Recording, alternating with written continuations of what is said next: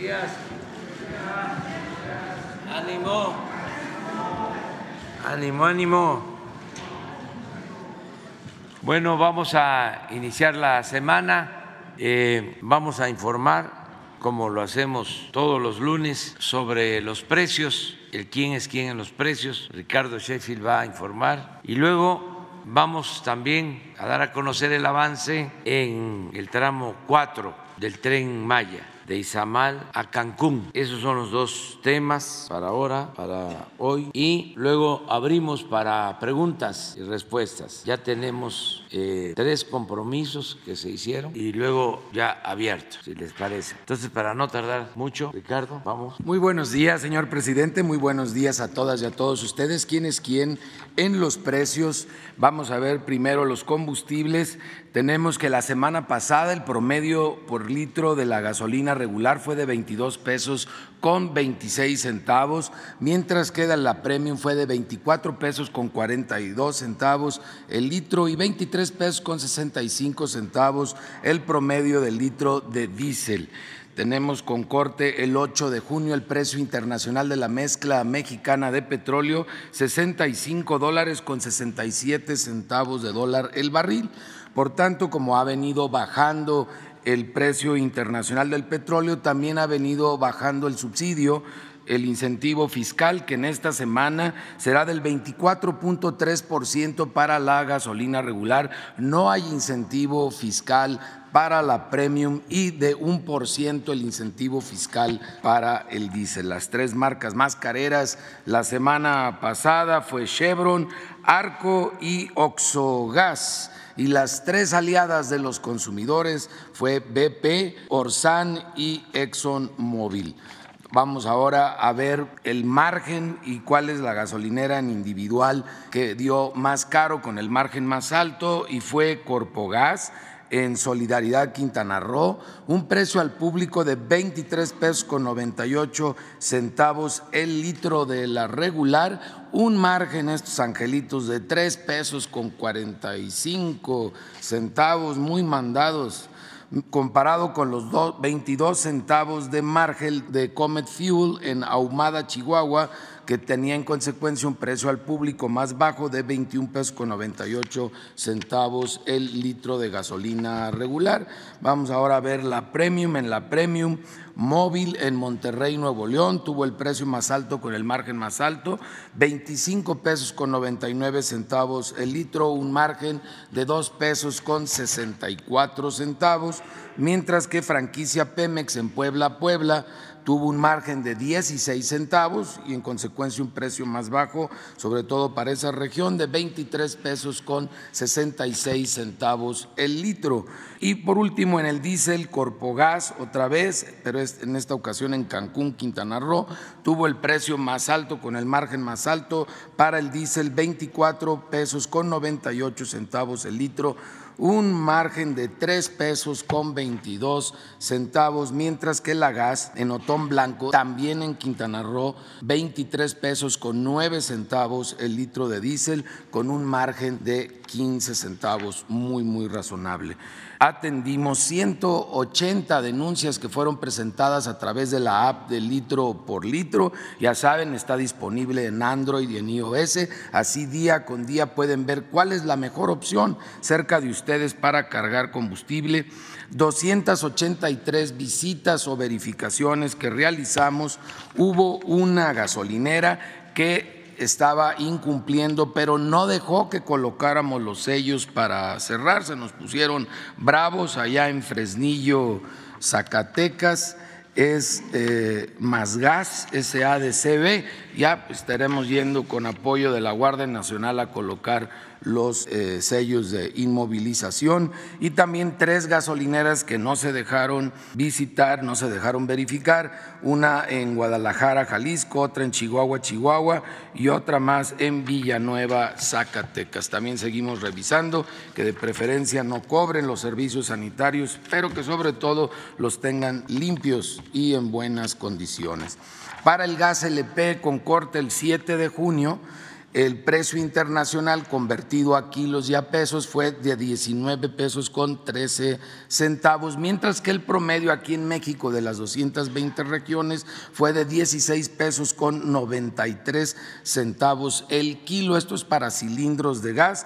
Pueden ver que seguimos significativamente abajo del precio internacional, incluso un poquito más de un 10% por abajo del precio internacional. Y ese mismo día, 7 de junio, el precio convertido a pesos y a litros fue de 10 pesos con 39 centavos el litro, mientras que el promedio de las 220 regiones fue de 9 pesos con 14 centavos el litro y vamos a ver que sigue habiendo aliados de los consumidores en todo el país que dan por abajo del precio máximo. Encontramos la semana pasada ejemplos en Jalisco, en Puebla, en el Estado de México, en Zacatecas, en Oaxaca, en Coahuila, en Hidalgo, varios estados con ejemplos la semana pasada. Gas Butep en Zapotlanejo, Jalisco, que siempre han sido aliados de los consumidores, 8.99 el litro cuando el precio máximo de la zona es de 9 pesos con 41 centavos. Y también hay ejemplos para cilindros de gas. Encontramos proveedores aliados de los consumidores en Coahuila, en Jalisco, en el Estado de México, en Zacatecas y en Guerrero. Un ejemplo, Intergas en Francisco Madero, Coahuila, tenía un precio la semana pasada al público de 16 pesos con 84 centavos el kilo, cuando el precio máximo es de 17 pesos con 99 centavos, un peso por kilo por abajo el precio máximo, muy bien por ellos y por los que se ven beneficiados con este proveedor aliado de los consumidores. 958 visitas o verificaciones que realizamos, todos cumpliendo al 100%, estando como máximo el precio máximo y como vieron también algunos por abajo. Tuvimos seis infracciones en gas, dos fueron por eh, vehículos inmovilizados que no estaban bien calibrados al despachar, eh, un, un, instrumento de medición y un 1%, 1.5% de cilindros en mal estado. Recuerden cuando reciban el cilindro en casa, revísenlo por abajo, que no esté picado, que no esté dañada la válvula y si tiene algún daño no lo reciban Sobran proveedores que les den un cilindro en buen estado. Vamos a ver ahora quién es quién en la canasta básica, los 24 productos que más consumen las familias mexicanas. El Índice Nacional de Precios al Consumidor, que ya publicó eh, resultados para bebidas y alimentos, se mantiene estable y una tendencia a la baja en los precios altos de la canasta, estable en los precios bajos. Vamos a ver por zonas quién fue el proveedor más caro y quién es el aliado en esa zona de los consumidores. Walmart, el precio más alto. En Cuernavaca, Morelos, aunque por abajo de los 1039, tuvo la canasta, los 24 productos en 1026 pesos con 40 centavos, mientras que el más económico de la zona fue Chedraui, donde mis paisanos panzas verdes en León, Guanajuato, pueden ir a Chedraui a comprar el paquete en 864 pesos con 70 centavos. En la zona centro-norte, el más alto fue la central de abastos de Durango, Durango, en mil once pesos con 80 centavos, mientras que el más económico fue Bodega Aurrera de Zacatecas. Zacatecas tuvieron el paquete en 905 pesos con 50 centavos, así cualquier eh, que vaya a comprar consumidora, consumidor, puede saber qué es barato, qué es caro, porque aquí están los referentes del más caro y el más barato para este paquete. Y en la zona norte, el más caro fue la central de abastos de Monterrey, en Monterrey, Nuevo León, 1.035 pesos con 69 centavos. Y el más económico, Bodega Horrera, en Saltillo, Coahuila, 851 pesos con 30 centavos. Por último, en la zona sur-sureste, el más caro, que son los pasados de rosca ya cada, cada semana en Mérida, Yucatán, mil noventa pesos la central de abastos de Mérida, ya bájenle.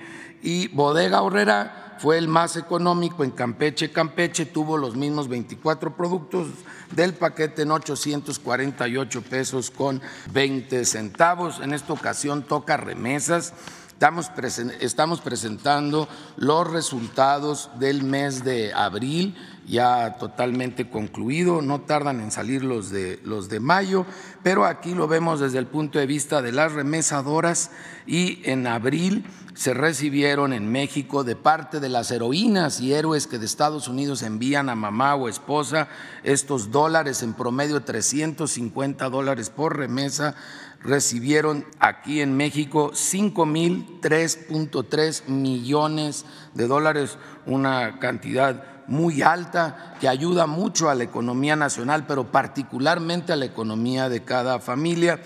Eh, esto es 68.45% más alto que en el 2019, 71.96% más alto que el 2020, 23.59% más alto que el 2021 y 6.28% más alto que el año pasado.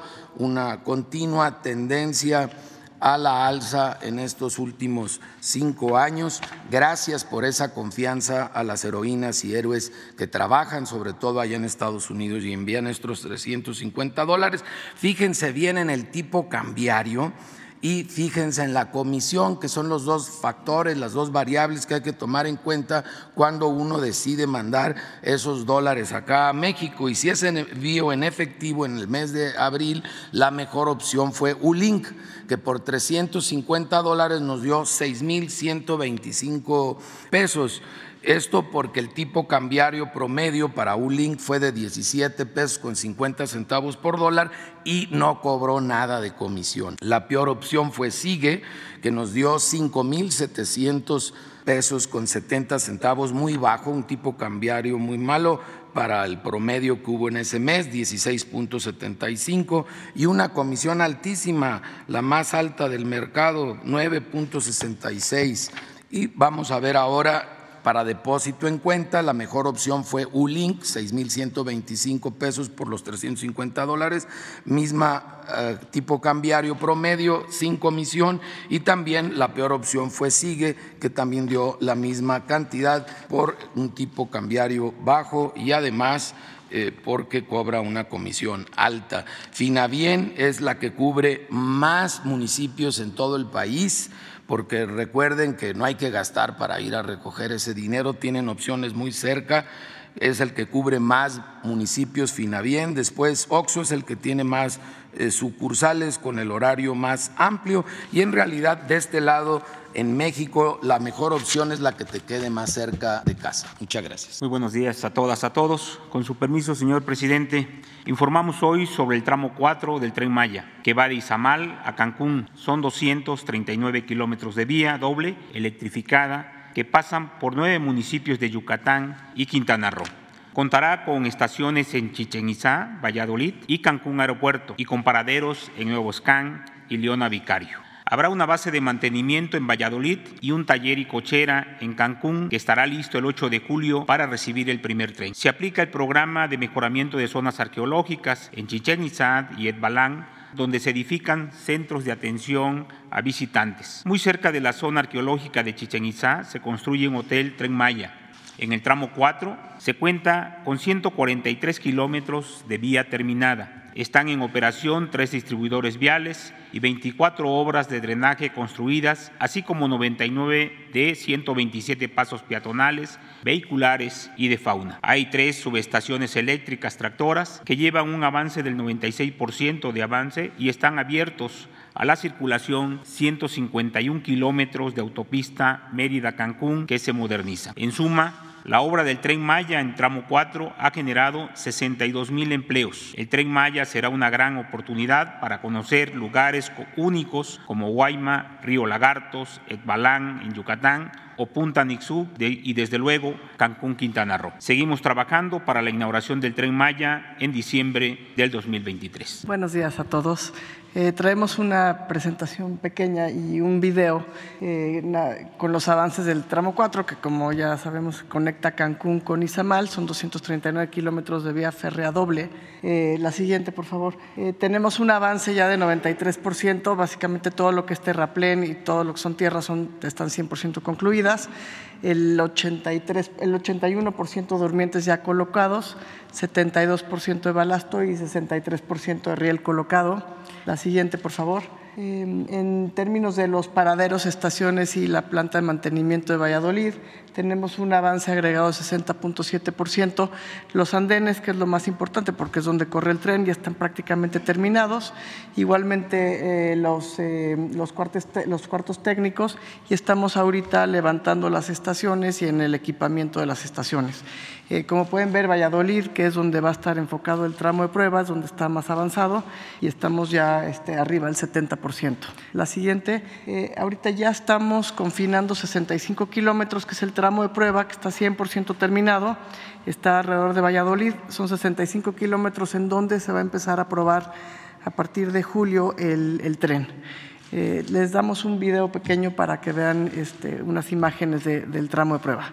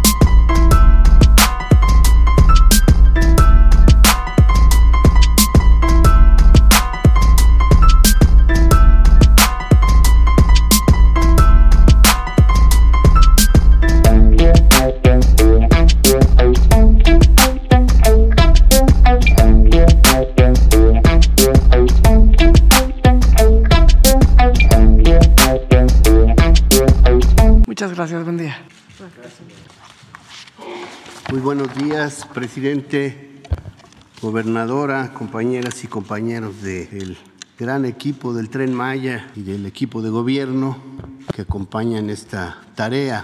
Vamos a presentar eh, el trabajo arqueológico relacionado con el proyecto del Tren Maya en el tramo 4 que va de Izamal a Cancún. Pero sí quisiera eh, antes felicitar y saludar cariñosamente a nuestro colega, el etnólogo Leonel Durán, que el día de ayer en Los Pinos fue acreedor al Premio Nacional Carlos Montemayor, que se entrega a personas que destacan por el apoyo a los movimientos sociales de las clases y sectores más desfavorecidos de la sociedad, quienes apoyan la lucha por la justicia social y quienes defienden, las causas de los pueblos indígenas y afrodescendientes de nuestro país, siguiendo el ejemplo de Carlos Montemayor y acreditando que el INA no se dedica solo a los temas del pasado, no se dedica únicamente a recuperar el valioso patrimonio arqueológico e histórico de México, sino que también lucha junto con los diferentes sectores de la sociedad por un país más justo, más igualitario, que, que genere bienestar para todas y todos los mexicanos. En cuanto al trabajo arqueológico en este tramo, como ustedes saben, ya desde hace varios meses concluimos el 100% de los vistos de buenos de obra, no solo en la troncal, sino en las obras complementarias, estaciones, paraderos, cruces, pasos de fauna, todas las obras que tienen que ver también con la atención a la renovación de la autopista Mérida-Cancún. Hemos recuperado en este tramo información y materiales que corresponden a 4.228 bienes muebles. A pesar de que la vía va fundamentalmente junto a la autopista Mérida-Cancún, hay dos ramales que nos permitieron acercarnos a información valiosa de materiales arqueológicos, sobre todo en las cercanías de Izamal y en todo el tramo que va de Leona Vicario a Cancún. Recuperamos 507 570 bienes muebles relativamente íntegros, piezas de cerámica, metates, figurillas y también herramientas y objetos de piedra, entre otros pedernal y otros materiales pétreos. 42.617 tiestos o fragmentos de cerámica cuyo análisis nos, nos ayuda mucho a recuperar información sobre las diferentes etapas de desarrollo de las sociedades que florecieron en el territorio, particularmente pertenecientes al gran tronco civilizatorio maya. 16 enterramientos humanos y 110 rasgos naturales asociados a la presencia de grupos humanos, Como ya lo, lo señaló mi compañero Javier May, se atienden en el, programa de, de, mejoramiento de zonas arqueológicas dos zonas de primera importancia. La primera, Chichen Itza, y la otra, Ekbalam, la que sigue. En el Chichen Itza, patrimonio de la humanidad, y que hoy por hoy es la zona más visitada en todo el país, llevamos avances ya prácticamente terminales de los trabajos de conservación en las áreas que corresponden a la zona que hoy mismo es ya visitable pero también tenemos avances muy fuertes en el conjunto serie inicial o Chichén Viejo, que se abrirá próximamente al público visitante y ya llevamos 89% en las tareas de investigación y mantenimiento mayor. Lo mismo que en otras áreas como Casa de la Luna y Casa de los Caracoles. El Museo de Sitio, que por primera vez tendrá esta zona arqueológica, insisto, que es patrimonio mundial, lleva un avance del 25%. La que sigue, y en el Centro de Atención a Visitantes llevamos también ya un desarrollo del 22%, eh, de manera que vamos conforme al programa. La última, por favor, se refiere a las tareas en ECBALAM. Ahí llevamos un 70% en las tareas de investigación y conservación en áreas como el juego de pelota, la estructura 14, relieves y paneles de la Plaza Este, Patoli y por supuesto en la Acrópolis donde ya hemos presentado hallazgos de enorme relevancia. El centro de atención a visitantes está por iniciar en cuanto, eh, junto con el apoyo del ICA, del grupo ICA, podamos ya dar por iniciadas estas tareas. Es todo. Su permiso, señor presidente. Vamos a presentar las, el avance de las obras que tenemos del Programa Integral para el Desarrollo de Proyectos Estratégicos de Cancún que de acuerdo con sus instrucciones, presidente, consta de ahora ya de cinco obras, que es el puente vehicular Nichupte, el, la pavimentación con concreto hidráulico del Boulevard de Colosio, un nuevo distribuidor en el, en el aeropuerto, la avenida Chacmol y la conexión entre eh, la estación del tren Maya Cancún con el aeropuerto de Cancún. El, el, puente vehicular Nichupte tiene un avance de 21%, de 21% el Boulevard 69%, el distribuidor 64%, Chacmol 13%. Eh, cabría destacar en la siguiente lámina que estamos ya con dos frentes en el puente vehicular eh, Nichupte, ya en la laguna, y eh, en este mes de junio eh, llegaría ya la, la lanzadora top-down que nos permitirá colocar las traves en la zona lagunar de forma que tengamos el menor impacto ambiental. Eh, del tema del Boulevard eh, Colosio, ya prácticamente pavimentamos eh, tanto laterales como troncales, desde el aeropuerto hasta la glorieta de Colosio. Nos falta pavimentar laterales y algunos segmentos adicionales la, entre las glorietas de Colosio y de El Ceviche. Eh, respecto al distribuidor aeropuerto, eh, ya terminamos de construir el nuevo puente y ya lo abrimos a la circulación con eh, el sentido de zona hotelera hacia el aeropuerto. Hacia finales de este mes estará abierta la otra sección y comenzaremos con la demolición del, del puente antiguo, así como de la conexión de gasas. respecto al, en la siguiente lámina está el, el, proyecto de conexión entre el aeropuerto de Cancún y eh, la estación de Tren Maya. Este, este proyecto consta de de cuatro kilómetros. Estamos terminando la parte de preinversión en el mes de junio para que en el mes de julio estemos iniciando la construcción. Toda la construcción está dentro del, del polígono del aeropuerto, de tal forma que permitirá conectar las cuatro terminales con la estación del tren Maya. En la siguiente lámina. Esto, también ya tenemos seleccionado el material rodante, el cual es un vehículo eléctrico que, en el que podrá transportar 47 pasajeros, incluyendo equipaje de manera cómoda. Esto sería cuánto, señor presidente. Con su permiso, señor presidente, muy buenos días a todos. La Secretaría de la Defensa Nacional, por conducto de la Dirección General de Ingenieros, coadyuva en el tramo 4 del Tren Maya con la construcción de un hotel en la zona arqueológica de Chichen Itza, en el estado de Yucatán. El hotel se ubicará sobre el camino que conducirá directamente desde la estación del tren Maya de Chichen Itza al sitio arqueológico del mismo nombre. y al Centro de Atención a Turistas CATBI, permitiendo planear su recorrido contando además para su interconexión con diversos tipos de vehículos para transportarlos a los puntos turísticos y culturales del área. Se han generado un aproximado de 270 empleos para los pobladores de la región, con lo que se coadyuva al incremento de la derrama económica y la generación de empleos directos e indirectos. El diseño ecológico del hotel armoniza con la zona arqueológica y sus áreas naturales. Se construye con apego a la normatividad ambiental, enriqueciendo el aspecto natural del área mediante actividades de reforestación. Asimismo, se realizan actividades de, trabajo, de trabajos de salvamento de flora y fauna. Actualmente la obra presenta un avance de 7.5% en la ejecución de los mismos, como son la conformación de terraplenes y en las sedimentaciones de los edificios.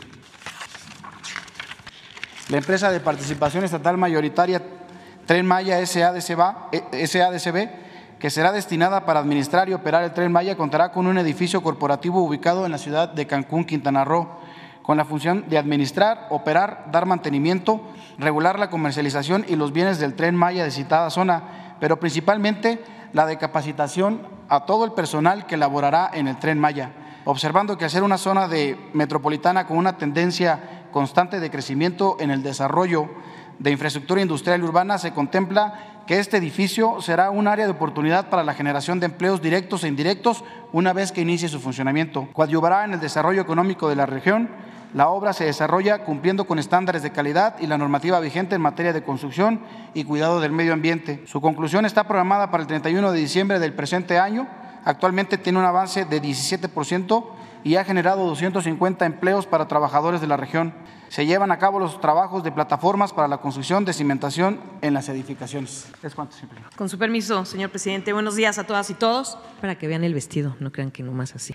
Es un placer estar aquí. Siempre hemos planteado el tren Maya como una obra de infraestructura extraordinaria, única en su tipo de construcción en el mundo y hemos sido muy explicativos, elocuentes con el impacto que esto tendrá en el sureste del país y por supuesto en todo México.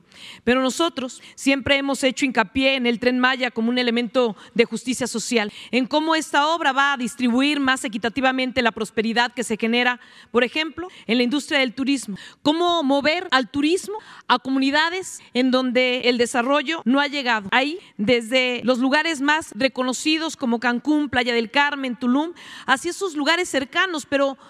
paradójicamente marginados y hasta olvidados de esta dinámica económica. Y lo que hemos descubierto en territorio todos los días es que la justicia social tiene rostros diversos. Uno de ellos tiene que ver con la forma en la que el Estado de Quintana Roo vinculamos nuestro entorno urbano, social y laboral con el tren Maya, persiguiendo un objetivo muy claro, el de la justicia social. Y en este sentido y basados en el nuevo acuerdo por el bienestar y desarrollo de Quintana Roo que hemos implementado desde el inicio de nuestro gobierno, estamos vinculando a nuestras jóvenes y a nuestros jóvenes en ese entorno laboral que ofrece este gran proyecto, pero lo hacemos desde el punto de vista de la profesionalización, pensando en un futuro promisorio, en un futuro pujante para ellas y para ellos. Por eso hemos diseñado proyectos que generan la mano de obra especializada que un proyecto de esta envergadura requiere y también que merece. Informarles el día de hoy que para el mes de agosto iniciaremos en coordinación con el Colegio Nacional de Educación Profesional Técnica, con el CONALEP, la carrera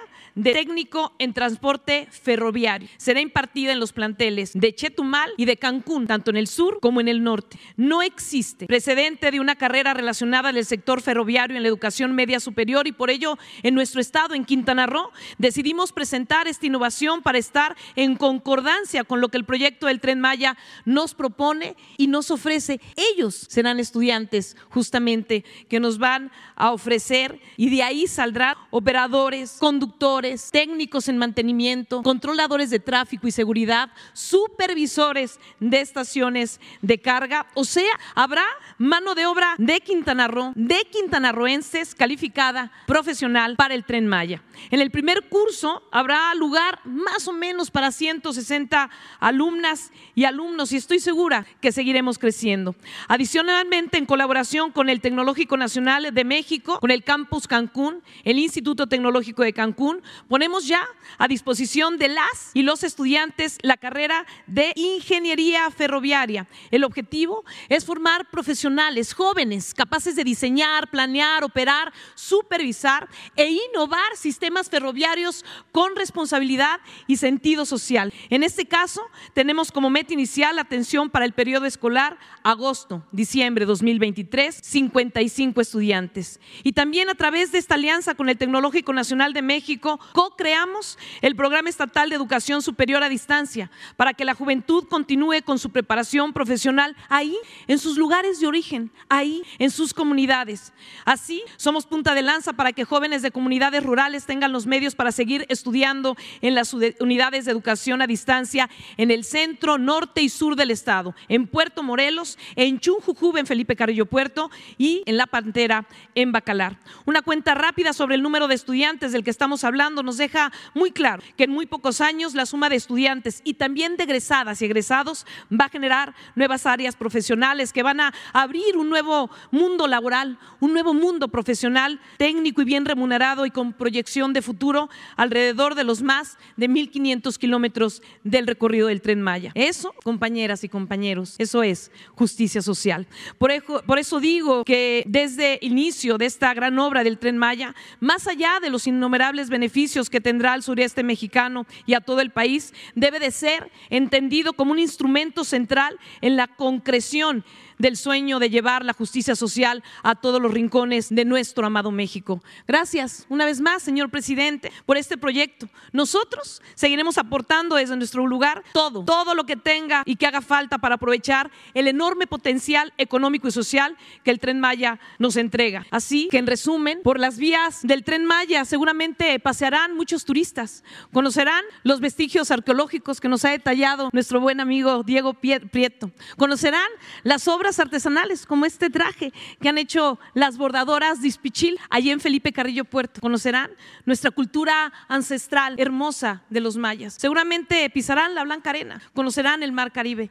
Pero, señor presidente, el tren Maya son las vías de la educación y desarrollo para las y los jóvenes, para cortar las brechas de desigualdad, hacia un futuro mejor, hacia un empleo digno y bien remunerado, hacia una mejor calidad de vida. Muchas gracias. Muchas gracias. Bueno, pues vamos a iniciar. Quedó pendiente el compañero Alfaro, eh, Jan Canul, que viene de Quintana Roo. Malokin Hochmak, tene intane mabayutani masiloba, insukunova. Intantene maya. La betina chitaki makinwo, tan meya, yete nohoch, nohoch kik, mara le sama. Matin tuklikin wili kwaye. Behinkati wateche, Javier Maye, Yabutene, Buchkubayete, Sibate, Etziminkako. Señor presidente de la República, muy buenos días. Muy buenos días, compañeros. Yo voy a hablar, quizás no como hablan ustedes, porque yo no estoy acostumbrado al trabajo que ustedes vienen realizando. Sin embargo, vengo con, con, con ganas con sentimiento de un, de un indígena maya cruzo. Señor presidente de la República, yo he visto y he oído muchos ataques a su gobierno, muchos ataques a su, persona. Sin embargo, nosotros como Mayes Curso tenemos que reconocer que nuestro Estado ha invertido demasiado. Pero antes de pasar a lo que voy a exponer, le traigo el saludo del alcalde de Tiozuco, Francisco Potpech. Muy pronto se celebrará el 174 aniversario de la Guerra Social Maya y me pidió el favor de que yo lo invitara. Quizás no pudo hablar con la gobernadora, pero me pidió el favor que yo lo invitara a que acuda nuevamente a Tiozuco. Asimismo, también le traigo el saludo del general Maya don Cornelio Puc Jiménez y también lo invita. Quiero decirle que yo pertenezco a la Cruz Parlante, soy el soldado, soy un soldado de la Cruz Parlante, el, soldado más humilde, el, soldado raso, digamos, de esta, este santuario. Pero bueno, yo le decía señor presidente, nosotros tenemos que reconocer de que en Quintana Roo usted ha invertido y ha invertido bien. Se lo queremos reconocer los mayas curso. Yo tengo aquí datos, señor presidente, de que hasta diciembre de del 2022, en, en, relación a sus programas sociales y de, y de desarrollo, y creo que este, este dato es de diciembre de 2022, pero creo que ya aumentó el 25%. Usted en Quintana Roo ha invertido 1.518 millones 114 mil 5 pesos, beneficiando aproximadamente a 432 mil 81 personas. Esto es lo que ha invertido en Quintana Roo, señor presidente. Pero en lo que respecta específicamente a mi municipio, la zona Maya, Nocá, Santa Cruz, Balamná, Campo Colché, de sus 14, de, de 14 programas que tienen en, en el estado de Quintana Roo, en el municipio de Felipe Carriopuerto, ha beneficiado a 9.448 adultos mayores, personas discapacitadas, discapacitadas 967, madres trabajadoras 914. Señor presidente, ¿cómo no le vamos a estar agradecidos? Este reconocimiento se lo queremos hacer se lo queremos hacer porque sentimos de que usted nos está apoyando. Pero además de esto, señor presidente, en el 2021 también usted invirtió en, en, en, Felipe Carrillo Puerto. Se hicieron en mi municipio, en el Santo K, Nocá, Santa Cruz, Balamná, Campo Colché, seis obras emblemáticas, entre los cuales está el edificio nuevo de bomberos, un teatro de la ciudad, y cuatro obras más distribuidas en, el, en, el, en, la ciudad y en el municipio. Pero hoy, señor presidente, también estamos agradecidos de sus, de sus inversiones en cuanto al tren Maya. Quizás sea una obra polémica para los neoliberales, para los fifís, pero nosotros, la obra del tren Maya fue ampliamente consultado entre las comunidades indígenas y se recibió la aprobación de esta gran obra. Así que ahí no hay ninguna discusión, a nosotros no nos interesa ni nos importa lo que puedan decir los neoliberales. Por otra parte, señor presidente, está también la, la, este, la construcción de un hospital general. Asimismo, también el aeropuerto internacional que se construye en terrenos del municipio de Felipe Carrillo Puerto. Yo creo que entre Diego, Diego Castañón y Mari Hernández veo que no existe ningún problema con ellos. Al contrario, han estado trabajando de la mano con la, con la bigobernadora para que esto salga adelante. Pero hay una cosa que también debemos reconocer, señor presidente, y esto es lo más nuevo que nos ha anunciado, la dignificación del acceso a Vigía Chico, la comunicación, la vinculación entre Felipe Carrillo Puerto, la ciudad y Vigía Chico. Déjeme comentarle, señor presidente, de que la en 1901, el, el, almirante José María de la Vega ordenó la construcción del puerto de Vigía, que en aquel entonces se convirtió en un puerto de cabotaje. Algunos dicen manejaban de que era precisamente una entrada para distribuir mercancías y otras cosas más en la región maya. Quizás tengan razón, señor presidente, pero también debemos decir lo que nosotros sentimos. Para nosotros los indígenas mayas fue un medio de penetración del Estado mexicano. Prácticamente también fue un acceso a la dominación del gobierno central en aquel entonces. En 1903, Ignacio Bravo ordena la construcción de las vías, de las vías férreas, también de, de, de Carrillo Puerto a Vigía. En el 15 de septiembre de 1955, cuando estaba habitada Vigía, nos azota un ciclón, el, el ciclón Gilda, y eh, destruye completamente la, este, este puerto.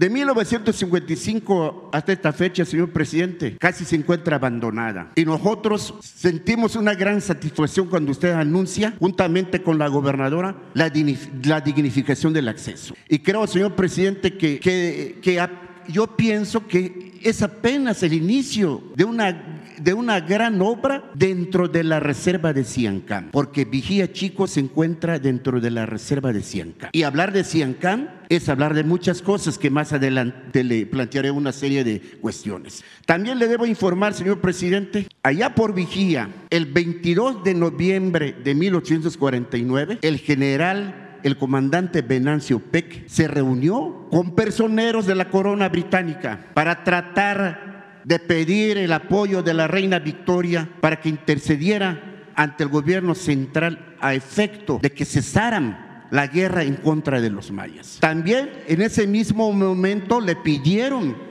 en caso de que no se entendiera con el Estado mexicano, le pidieron a la reina Isabel de estar bajo su protección, pero con una condición de que sea una nación totalmente autónoma, independiente, con gobierno propio los mayas cruzó. Los mayas cruzó tuvimos un gobierno de 50 años. Asimismo, señor presidente, le quiero comentar, le quiero informar de que nosotros también lo estamos organizando para participar y aprovecho también decirle a, a nuestra gobernadora de que el 25 de este mes nosotros vamos a celebrar una ceremonia maya llamado Hetzlum en Vigía Chico. Nos estamos organizando los carrioportenses. Vamos a entrar porque sentimos que es un territorio que nos fue arrebatado por el Estado mexicano el 20 de enero de 1986. Después de la, del decreto del Estado mexicano neoliberal, que prácticamente nos fue, nos fue arrebatado ese, nuestro territorio ancestral, aparte a partir de esa fecha hasta hoy en día, a 37 años, señor presidente, no nos ha beneficiado este decreto. Al contrario, nos ha perjudicado porque nos han impedido nuestro desarrollo y crecimiento regional. Hoy en día,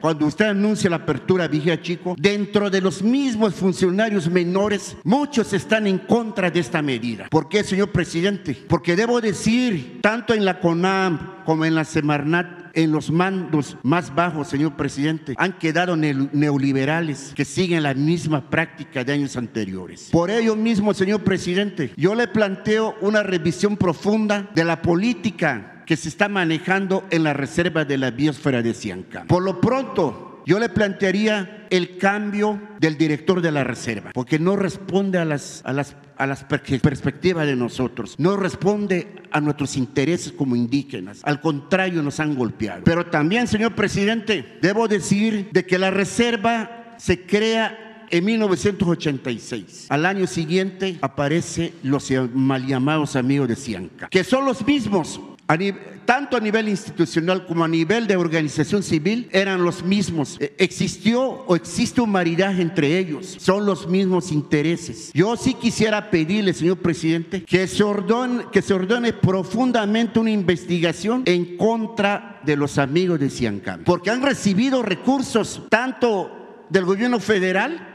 como a nivel mundial y a nadie le han rendido cuenta. Pero es más, señor presidente, han evadido hasta impuestos porque en el 2015 se les cancela el derecho de recibir fondos ambientales a nivel nacional y a nivel mundial. Yo creo que aquí se amerita una profunda investigación porque yo me he dado cuenta que usted está en contra de las personas que no pagan impuestos y estamos de acuerdo con ellos, señor presidente. Eso es lo que queremos nosotros, señor presidente. Pero además, señor presidente, dentro de todo lo que ya le dije, tengo que reconocer de que sí han habido inversiones en Quintana Roo. La gobernadora ha estado gestionando juntamente con los presidentes municipales. La presidenta municipal de mi municipio ha estado pendiente de, las gestiones. Yo le he dicho, Mari, hay que gestionar más, hay que moverse a nivel federal. Y creo que juntamente con la gobernadora, gobernador lo han estado haciendo. Acuérdese usted, señor presidente, que el 3 de mayo del 2021, yo y usted platicamos en la ciudad de Chetumal así en una mañanera. Y también le planteé, porque he estado viendo, siguiéndolo a usted, me he dado cuenta, señor presidente, que usted tiene un programa especial, un programa especial de justicia, de justicia indígena. Yo quisiera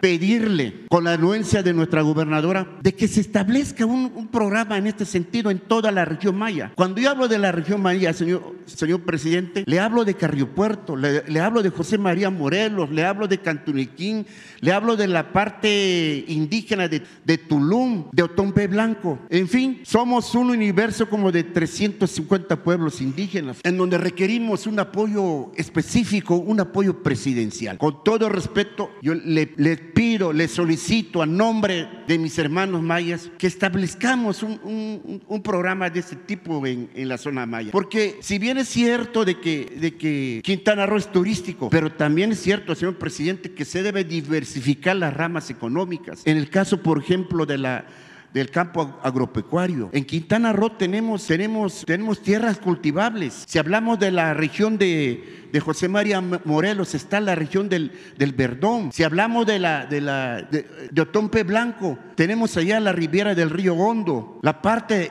los limítrofes, también la, la, zona de limítrofe, también tenemos, tenemos tierras cultivables. Si hablamos de Cantunilquín, la parte norte del municipio, de la ciudad, tenemos tierras cultivables. Creo que debemos también fijarnos en, la, en el campo agropecuario para que realmente no dependamos de nadie, obtengamos una, una, una soberanía alimentaria. Yo creo que Por ahí también, señor presidente, sería una, una, una, una petición también de muchos, de muchos quintanarroenses. Hablamos también de la, de, la, de la tarifa eléctrica. El municipio de Carrillo Puerto es uno de los municipios en donde no nos ha tocado estos beneficios. Creo que sería conveniente también de que, de que se analizara este, este punto. Eh, también existe algunos problemas internos en cuanto a la dispersión de los programas sociales. Eh, nosotros tenemos de alguna manera conocimiento de algunos manejos allá que no se han dado como debería de ser, fundamentalmente en el pago de, este, de los programas del campo. Eso es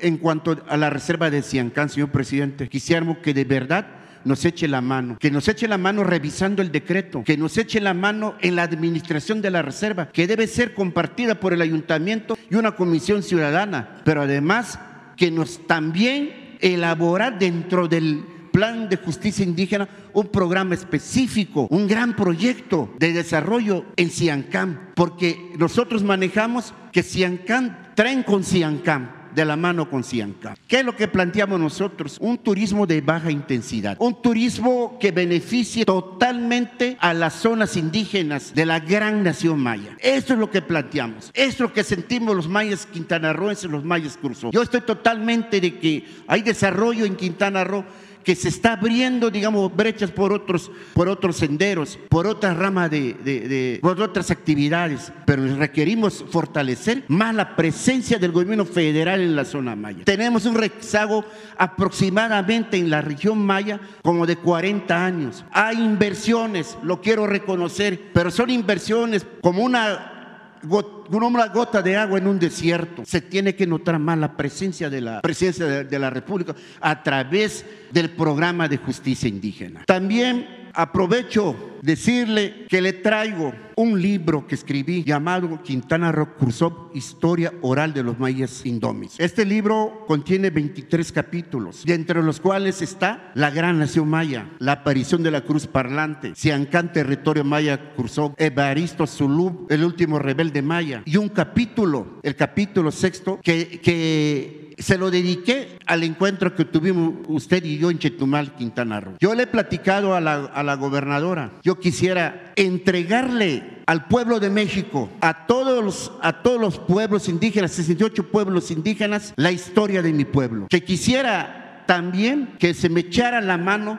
para que se traduzca en inglés, pero solamente es eso, no solamente es eso, soy un hombre inquieto y quisiera ver que este, el contenido de mi libro se refleje en un documental o en una película. Yo sé que usted lo puede hacer. Esto ya se lo platica a mi gobernadora. Creo que si usted me echa la mano más con ella, podemos, po podemos hacer, podemos entregarle al pueblo de México la historia de, de los mayas curso. Quiero comentarle, señor presidente, de que no estoy de acuerdo con muchos autores, porque muchos escriben desde una per perspectiva totalmente de clase dominante. Mi libro es un testimonio de las voces de, mi, de mis ancestros, de los que todavía aún viven y tienen presente la guerra social maya. Es una historia recogida fundamentalmente en el pueblo. Para mí y para nosotros, la guerra social maya fue una confrontación entre los criollos yucatecos, la, la casta divina yucateca y los mayos curso, que desde mi perspectiva se encaja esencialmente en la tesis marxista de la lucha de clases. ¿Por qué digo esto? Porque habían en el contexto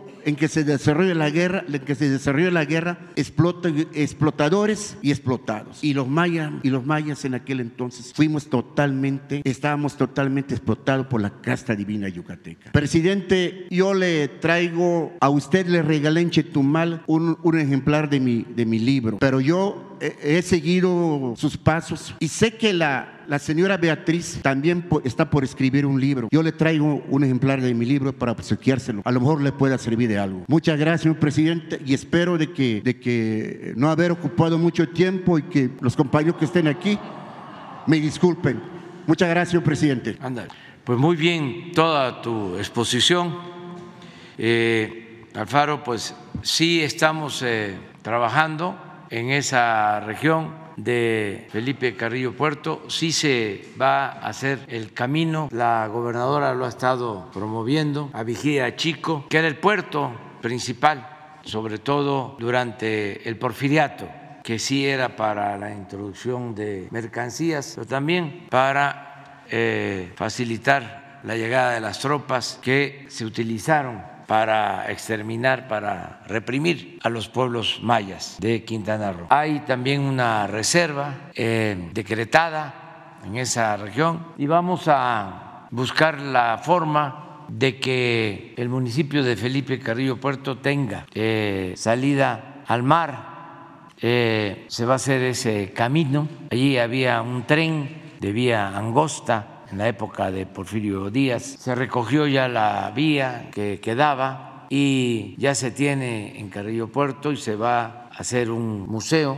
No sé si ponen el plano o el mapa es esto. Este es el actual Felipe Carrillo Puerto. Todo el desarrollo turístico eh, llegaba, estaba en el norte de Quintana Roo, hasta Tulum. Ahora con el tren Maya que llega a Tulum, baja, aquí va a haber una estación y llega a Chetumal. Hay otra estación intermedia en Limones y luego de Chetumal a Calakmul y a Escarce. Es todo que significa el tren Maya. Y esta es la zona de reserva, 530 mil hectáreas. Entonces, eh, eh, lo que se tiene proyectado es un camino que no existe, o sea, hay una terracería hasta la entrada de la reserva, camino amplio. Aquí queremos que haya un paradero, un estacionamiento, para que en carros eléctricos se pueda entrar a Vigía Chico, este que era el puerto. Eh, venían los barcos por el Golfo de Veracruz, daban la vuelta y entraban aquí. Aquí estuvieron, aquí llegaron los dirigentes de la huelga de Río Blanco en la época del porfiriato y pues fue una zona de exterminio a las comunidades indígenas. Ya he hablado de cómo eh, mandaban a los militares más crueles a enfrentar a los pueblos que resistían la dominación. Entonces es lo que estamos haciendo eh, con Mara. Antes, ya lo he dicho aquí, había tanto abandono aquí y en Morelos, toda esta zona, que es el corazón de la península eh, de Yucatán, de las zonas más pobres, a pesar de que, de que hay esta gran riqueza natural, turística. Aquí se decía, se le llamaba Carrillo Muerto. Ahora no, ahora es una estación, aquí va a haber un museo, aquí ya hay hoy trabajo, empleo y eh, va a haber más porque también se van a rehabilitar zonas arqueológicas y se va a hacer el camino a Vigía Chico, se va a mejorar el museo para conocer toda la historia y también es importante que se conozca que el ejido de Felipe Carrillo Puerto tiene como 100 mil hectáreas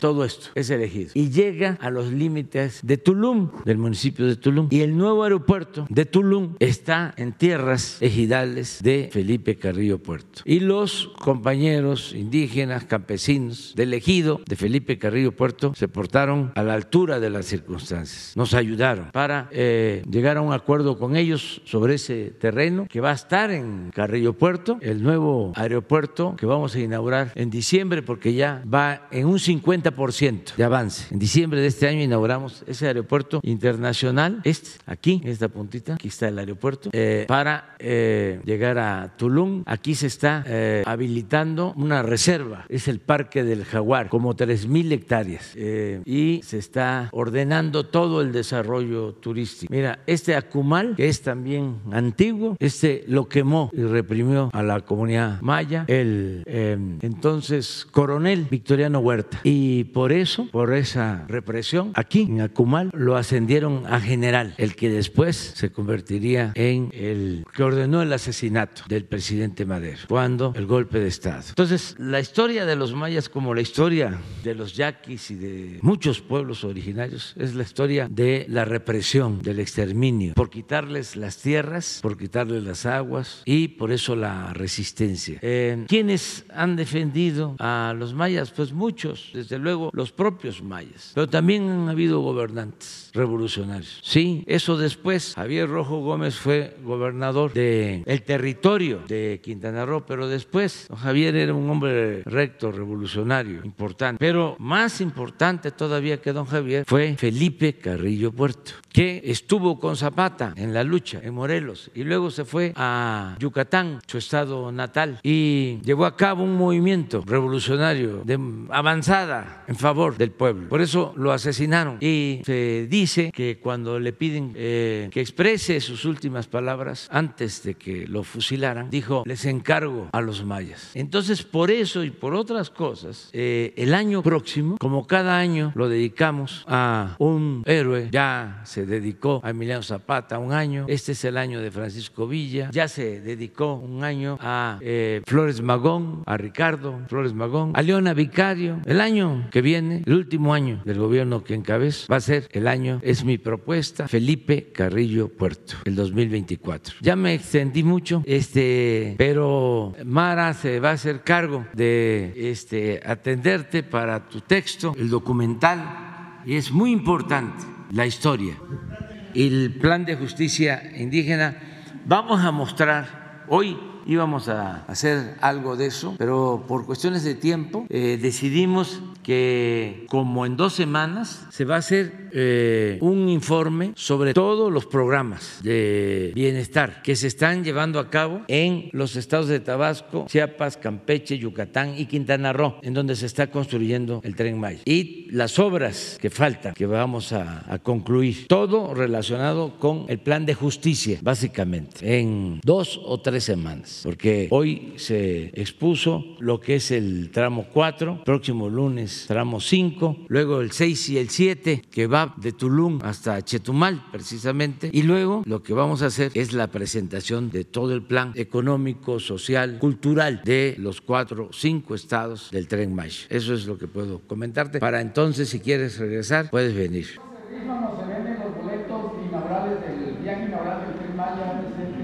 Bueno, eso lo vemos después. Sí, se va a seguir viendo con la gobernadora, este, con María Luisa Albores, de lo que planteaste, sobre el manejo de la reserva y con la presidenta municipal, que se ha portado muy bien, nos ha ayudado en todo. Y yo estoy allá pendiente, voy cada 15 días. Sí, y voy a seguir ahí. En lo del este, tema de Ciancán y el probable cambio del director, ¿con quién lo veríamos? Con Mara, con la gobernadora, con María Luisa Albores, con las dos. Ojalá que, que, se dé. Sí. No queremos ya en la reserva. Sí. pero queremos además, señor presidente, que el director, que el, el probable director sea un profesionista de la zona maya. Sí. Porque tenemos gente muy capaz en la zona maya. Señora gobernadora, creo que vamos a, vamos a estar trabajando en ese sentido. Y castigo para los amigos de Ciancán. Sí. Hay que cobrarles impuestos. Sí, es que ha habido mucha simulación. Por ejemplo, la zona de reserva, pon de nuevo el mapa. Plan, es esta. Pero eh, aquí arriba, baja un poco. No, por aquí. Por aquí está Punta Pájaro. Ah, casi. Punta Pájaro. Señor presidente. Sí, eso es lo que iba a decir. Este, ahí no es reserva y ahí hay aeropuerto, ahí este, es zona de descanso. Ahora que está muy participativo el expresidente Fox, sí, ahí va, ahí va a vacacionar, así es. Este, desde que resultó presidente, era todavía presidente electo y allá iba este, en avión y se pasaba ya bastante tiempo porque su amigo Roberto Hernández este, lo atendía muy bien. Entonces, eh, tiene que haber justicia, nada más, nada más. Antes se permitían todas esas cosas, ahora ya no, ahora ya México es de todos. México no es país de un solo hombre o de un grupo de potentados es del pueblo de México, nuestra patria, nuestro país. Entonces, todo esto lo estamos viendo eh, y vamos a continuar. Bueno, Judith Sánchez. Sí, en julio. Buenos días, presidente. Judith Sánchez Reyes, de la revista Perspectivas MX. Presento una pregunta que tiene que ver con partidos políticos. Eh, la, por una parte, la senadora panista Xochil Gálvez, bueno, pues hizo aquí su arribo a Palacio Nacional hace unos minutos, no se le dio el acceso para hacer uso de su, eh, de su derecho de réplica. Preguntarle si acatará, bueno, pues la resolución del juez que concedió justamente un amparo para tal efecto o en su caso eh, presentar un recurso de apelación en los próximos días, 10 días, que es el tiempo que usted tiene para presentar este recurso. Eso por una parte. Por, por la otra, pedir su opinión también sobre los acuerdos de ayer en el Consejo Nacional de Morena, los cuales eh, pues ya dan las reglas con, con, las que jugarán los aspirantes a la candidatura presidencial por este partido. ¿Y eh, ¿cuál, cuál sería su opinión también sobre todo en lo que tiene que ver con este acuerdo de que habrá una lista de medios a la que los aspirantes no podrán dar entrevistas y declaraciones durante este proceso interno de este partido? Pues no quiero hablar mucho de eso, ¿eh? de ninguno de los temas. En general ya conocen mi opinión, los conservadores, incluida la señora Xochitl Galvez, pues han estado en contra siempre de nosotros y han estado siempre en contra de la mayoría del pueblo, de los pobres, de los desposeídos, siempre. Y antes, cuando ellos dominaban, mandaban, todo lo destinaban a los de arriba. El presupuesto permitían que se robaran los bienes de la nación, los bienes del pueblo, para entregarlos a una oligarquía, a una minoría rapaz, que era la que se sentía la dueña de México. Y lo poco que se daba a los pobres, le llamaban de manera despectiva populismo, paternalismo. Y es una mentalidad conservadora, ladina, que viene de atrás. Es una mentalidad porfirista, de cuando había esclavos, cuando había peones, cuando existían las haciendas. Y en eso no han cambiado, siguen siendo clasistas, muy racistas. Entonces pensamos distinto. Nosotros lo que estamos haciendo es destinar el presupuesto, ayudar a la gente, sobre todo a los más necesitados. Y eso no les gusta. Y como ya el pueblo despertó, está consciente y está empoderado y ya hay una auténtica democracia, que no existía porque prevalecía una aristocracia, más que nada en términos aristotélicos, una oligarquía, que significa el gobierno de los ricos y para los ricos. Como eso ya no existe y ya no pueden simular, pues están muy molestos. Todos los programas de bienestar cuestionados por los conservadores y son tan cínicos, porque esa es la doctrina de los conservadores, la hipocresía, esa es su verdadera doctrina, que se atreven a decir, por ejemplo, Fox, que él creó el programa de la pensión a los adultos mayores, cuando él, al contrario, estuvo en contra, cuando yo planteé de que íbamos a entregar los apoyos a los adultos mayores, que era yo jefe de gobierno, él salió a decir que no estaba de acuerdo que lo que se tenía que hacer era poner a trabajar a los adultos mayores, como si no hubiese trabajado el adulto mayor toda la vida y mereciera vivir con un poco de holgura en el último tramo de su existencia. Pero ahora resulta, porque así son cinicazos, de que él fue el que creó el programa de los adultos mayores. Por si fuese poco, hay constancia. ¿Por qué no pones de nuevo lo que dijo en su momento? Una de las tantas veces que se manifestó en contra. ¿Y por qué digo que el bloque conservador al que pertenece la señora Xochitl Gálvez está en contra de los apoyos a la gente humilde, a la gente pobre, y está en contra de la pensión a los adultos mayores, porque votaron en contra en la Cámara de Diputados, en contra de que se convirtiera en un derecho la pensión a los adultos mayores. Ahora les voy a dar el número de votos, cómo votó el PAN hace relativamente poco, hace dos años, cuando quisimos establecer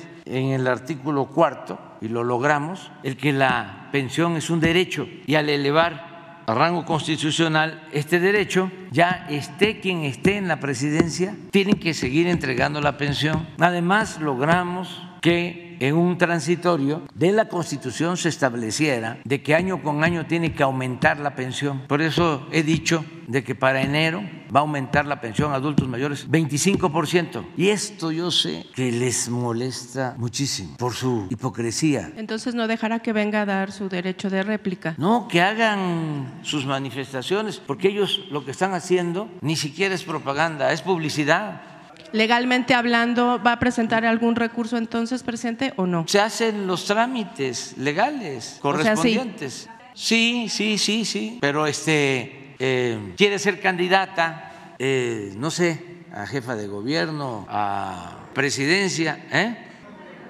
Jefa de gobierno, allá, eh, que se vaya donde viven los fifís, ellos van a votar por ella, segurísimo resolución que este amparo ya Pues yo creo que sí, pero este, eso es todo. Eh, y Fox pues no está exacto, ya lleva tiempo, ¿no? este, pues con actitudes, con calenturas, eh, con planteamientos eh, sin fundamento. Pero eso digo, no, no está exacto. Quedó muy molesto, entre otras cosas, porque ya no tiene la pensión. Además, yo no sé cómo logró engañar a tanta gente. Y qué pena ajena. Imagínense hablar de un cambio y con Salinita ni al baño.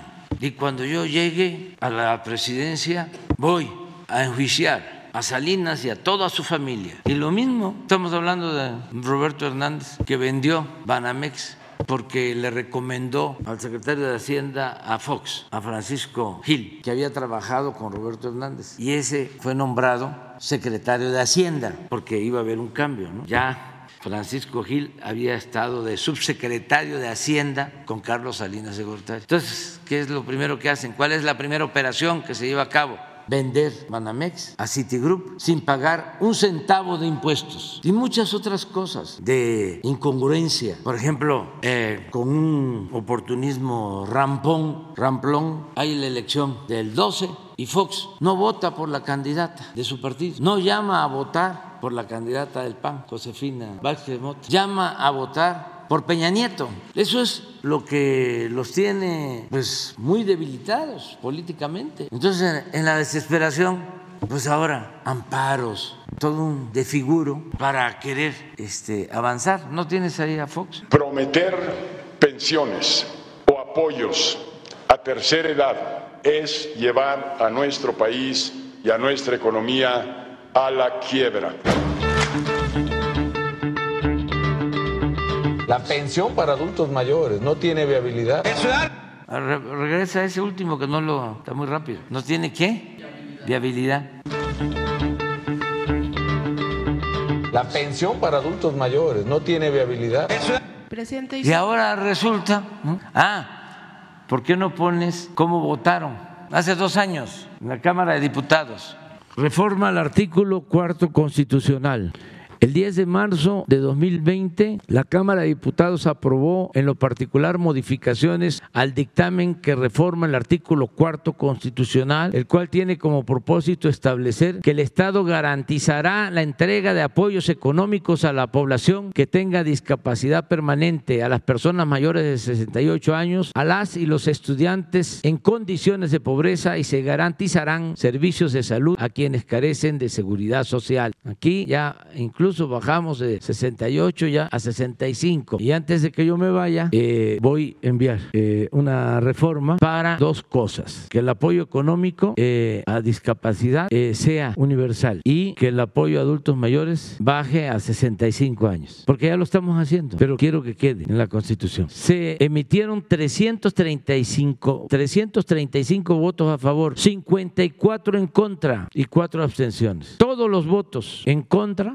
45 del PAN, todos, no los voy a leer. Ahí nada más. Presidente. ¿qué es lo que quieren? Cada quien tiene su proyecto. Es que antes eh, simulaban, de ahora ya no. Hay margen para eso. Como decía Juan Álvarez, esta ancheta está muy angosta, no hay ni para dónde hacerse. Entonces, son tiempos de definición. Y ellos lo que están haciendo es sacar el cobre, expresar lo que antes se guardaba por hipocresía, porque en esencia no quieren al pueblo, no le tienen amor al pueblo, porque son muy egoístas y muy corruptos. Presidente, ¿ya tiene usted en mente eh, a los nuevos titulares de la Secretaría de Relaciones Exteriores y de Gobernación, tomando en cuenta que pues, uno de los acuerdos ayer en el Consejo Nacional de Morena es ya la separación del cargo de estos aspirantes? Sí, cuando ya se presenten formalmente las renuncias, se ha anunciado que hoy corre la este, de la Secretaría de Relaciones Exteriores. Relaciones Exteriores. Y yo pienso que esta semana vamos a dar a conocer quién va a sustituir a Marcelo Ebrard. Y también esta semana eh, seguramente va a presentar su renuncia el secretario de Gobernación, Adán Augusto López Hernández. Los dos eh, muy buenos servidores públicos que ahora van a participar. Y seguramente la jefa de gobierno va a hacer lo propio, el coordinador de los senadores, Ricardo Monreal, y sí, si lo apoya su partido para participar, eh, pues va a pedir licencia, en este caso, no sé, es renuncia lo que se está planteando. En un segundo tema, presidente, la eliminación de 33 normas oficiales mexicanas, entre ellas las que tienen que ver con la atención de enfermedades como el cáncer de mama, el cáncer cervicouterino, de próstata, que por cierto, eh, pues por estas enfermedades mueren un gran número de hombres y mujeres en México. También se eliminaron aquellas que tienen que ver con eh, la prevención y control de diabetes, prevención y control de adicciones y, y VIH, entre otras. Esta decisión pues ha sido percibida como un deslinde por parte de, su, gobierno para otorgar medicamentos específicos y seguir los protocolos en atención a, a, ciertos pacientes, ya que estas normas oficiales, bueno, pues están diseñadas justamente para garantizar la seguridad del paciente y prevenir riesgos asociados a la atención médica. En este sentido, presente preguntarle cuáles fueron las razones por las que se tomó esta decisión, si estas normas oficiales van a ser sustituidas por otras y por ello la población pues no debe de preocuparse, porque es algo que se, ha estado, se han estado preguntando los pacientes y sus familias. También preguntarle si habrá alguna respuesta a las federaciones, asociaciones, colegios de, eh, médicos que se han pronunciado al respecto, incluso la Organización Mundial de la Salud, que la semana pasada eh, dijo que investigaría las razones justamente de esta decisión por parte de su gobierno. Bueno, decirle a toda la gente que no eh,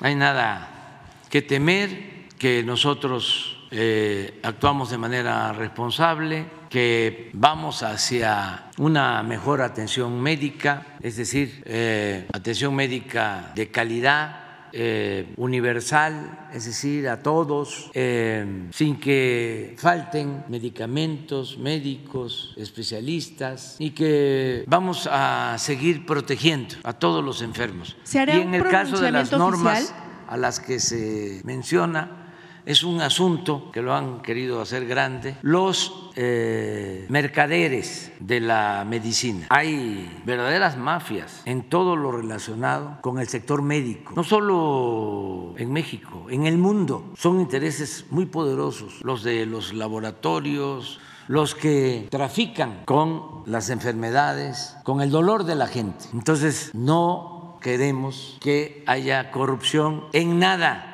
no engañamos a nadie desde hace años y en la campaña yo repetí, repetí, repetí, repetía de que el plan se podía resumir, el plan nuestro se podía resumir en una frase, desterrar la corrupción. Y es lo que estamos haciendo. Sin embargo, como era un monstruo de muchos tentáculos, solo lo relacionado con el manejo de la salud, pues todavía no terminamos de limpiar. Fíjense cuánto tiempo llevamos, cuánto tiempo nos llevó poder comprar los medicamentos para resolver el problema del abasto en el país. Porque era un monopolio manejado por políticos corruptos, traficantes de influencia y medios de manipulación. Todo lo relacionado con medicamentos. Un día, ya cuando se tenga más avance, les vamos a hacer el diagnóstico, hablando en términos médicos, de cómo dejaron el ISTE. Lo saquearon por completo, lo dejaron como un cascarón. Todo subrogado, hasta las ambulancias contratadas a empresas. Desde luego los análisis clínicos, las instalaciones eléctricas, todos los equipos rentados. Ahora estamos como nacionalizando, regresando al ISTE, a lo público, para mejorar el servicio a maestros, a trabajadores al servicio del Estado. Ahí estamos avanzando. ¿Se dará Vergüenza les de- debería de dar, sobre todo a los de los medios de manipulación que están metidos en el trafique, que son los que difunden, magnifican todo esto de las normas, como si ya se van a quedar las mujeres que lamentablemente padecen de cáncer de mama sin atención. Miren, cuando fui jefe de gobierno, fui el primero en atender toda la prevención para el cáncer de mama. Compramos equipos como trailers, los convertimos en centros de diagnóstico y se iba con los camiones a todas las colonias a hacer mastografías para prevenir, porque eso es lo más importante, la prevención. Lo hicimos con una fundación, FUCAM. Estoy hablando de hace 20 años. ¿Dónde estaban estos que supuestamente les preocupa mucho lo del cáncer de mama? En el tiempo que fui jefe de gobierno se creó una clínica para atender el cáncer de mama. Primero lo preventivo y luego ya las operaciones. Y esto lo estamos haciendo ahora a nivel nacional. Entonces estas normas se eliminaron porque van a ser sustituidas por Sí, otras que van a otorgar mejor y atención. no sé si se hayan eliminado. Es que en todo hay negocio. Alguien tenía el negocio o tiene el negocio y este lucran y eso ya no lo podemos permitir. Tenemos que limpiar de corrupción el país, porque eso es lo que más daña. Hay que moralizar a México, hay que purificar la vida pública del país. Pero tenemos que enfrentar pues todos estos intereses. Es como cuando este, nos critican que porque ya hay un- no hay un fideicomiso. ¿Qué ha pasado con los fideicomisos que había? O sea, ¿quién se ha quedado sin ser atendido? Nada. Imagínense cuánto nos ahorramos, como 100 mil millones Presidente, entonces no cree para pertinente. becas, para la pensión a adultos mayores, para ayudar a los más pobres. ¿No cree pertinente entonces que se presente eh, un reporte, una Sí, información se va a presentar para un evitar reporte sí, especulaciones? en su momento, pero a veces yo no le doy mucha importancia, aunque dicen mis adversarios, no le importa este, atender a las mujeres que lamentablemente padecen de cáncer. Ya lo dijo, no, lo que no quiero es hacerles el cal- caldo gordo a los corruptos. No es que no quiera yo tratar el tema, es que aquí vienen y me preguntan, pues para eso, este, para que sigan los comentaristas de radio, de televisión, en los periódicos, ¿no? donde hay intereses, pensando que con eso se van a proteger y que yo voy a dar un paso atrás. No, no tolero la corrupción, es cero corrupción y ofrezco disculpas por actuar de esta manera. Bueno, no me hecho- van a hacer cambiar, o sea, nada más por las críticas. Ahora, si fuese un asunto justo, claro que sí, pero lo que estoy viendo es que no tienen llenadera, ya robaron mucho, ya, dejen de robar, no tú, sino los No, bueno, aquí nada más la pregunta es porque justamente los pacientes es lo que se preguntan en este momento. Sí, pero no solo son los pacientes, porque eso es lo otro. Así decían de los niños y de los papás, ¿sí? Del cáncer. No, no, no, no, no, no. Son los intereses, son los sopilotes. Entonces, los pacientes, este, no, claro que estamos atentos a los pacientes y a todo el que necesita nuestro apoyo. Pero detrás de eso están quienes medraban, quienes robaban, quienes saqueaban. Me he cansado de decirlo y no lo difunden ustedes, no lo difunden, no hacen un, un análisis de quiénes eran los que vendían las medicinas a precios elevadísimos, quiénes eran los 10 que eh, más medicinas vendían al gobierno, le vendían al gobierno 100 mil millones de pesos al año. ¿Quiénes eran? ¿Cuáles eran sus relaciones políticas? ¿Con qué medios de información estaban vinculados? No han hecho el estudio, no han ido a preguntarle a Roberto Madrazo si tenía algo que ver con la venta de medicinas. No le han ido a preguntar a Carlos Loré de Mola si recibía dinero de los que vendían medicinas al gobierno. Yo lo tengo que estar haciendo desde aquí. Ya hasta me da pena, porque van a pensar que es asunto personal. No, no es nada personal, es vamos a hacer la vida pública cada vez más pública. Y no se trata de tirar la piedra y esconder la mano, ni mandarles, no a ustedes, sino a algunos periodistas o conductores de radio o conductores de televisión, porque claro que los de arriba marcan la línea editorial. Sin duda, pueden ustedes llevar sus notas. Nos pidió que hiciéramos una investigación para ver si Roberto Madrazo está vinculado con la venta de medicamentos y que se preguntara en los estados si tenía contratos con algunos gobernadores. También nos pidió eh, que se investigara si Loré de Mola pidió publicidad a quienes vendían medicamentos a los gobiernos estatales. Ustedes lo pueden escribir, pero hay en los medios pues un departamento de corte confección, de censura, y ahí la tijera no pasa, no se difunde. Ya van a ver, vamos a ver todos. Y que conste que no estoy pendiente, porque tengo que trabajar mucho. Este fin de semana fuimos a las Huastecas, viernes, sábado, domingo. Estuvimos en la Huasteca Potosina, Tamuín, estamos viendo la posibilidad de ampliar la pista para que aterricen aviones grandes, porque es una región con mucho potencial turístico, cultural estuvimos en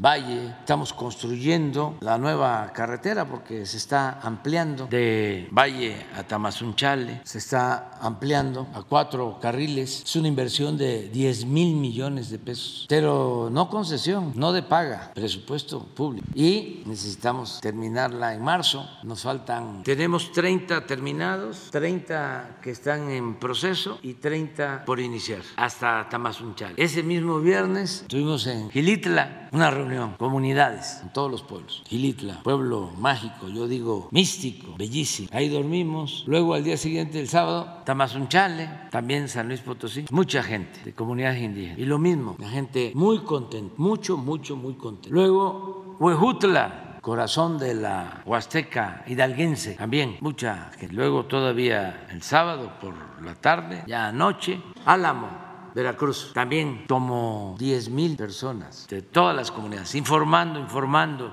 sobre lo que se está haciendo. Y al día siguiente, ayer, Huauchinango. Entonces, pues tengo que eh, ocuparme de que se siga avanzando con todos los programas. Vamos muy bien. Pero les decía, no estoy pendiente, pero eh, tengo un instinto certero. Ahora vamos a dar a conocer cómo se comportaron los medios, sobre todo los programas de radio. Quedamos en hacerlo con los de ASIR, pero no, porque ¿para qué le cargamos a uno solo? Vamos a hacer un repaso.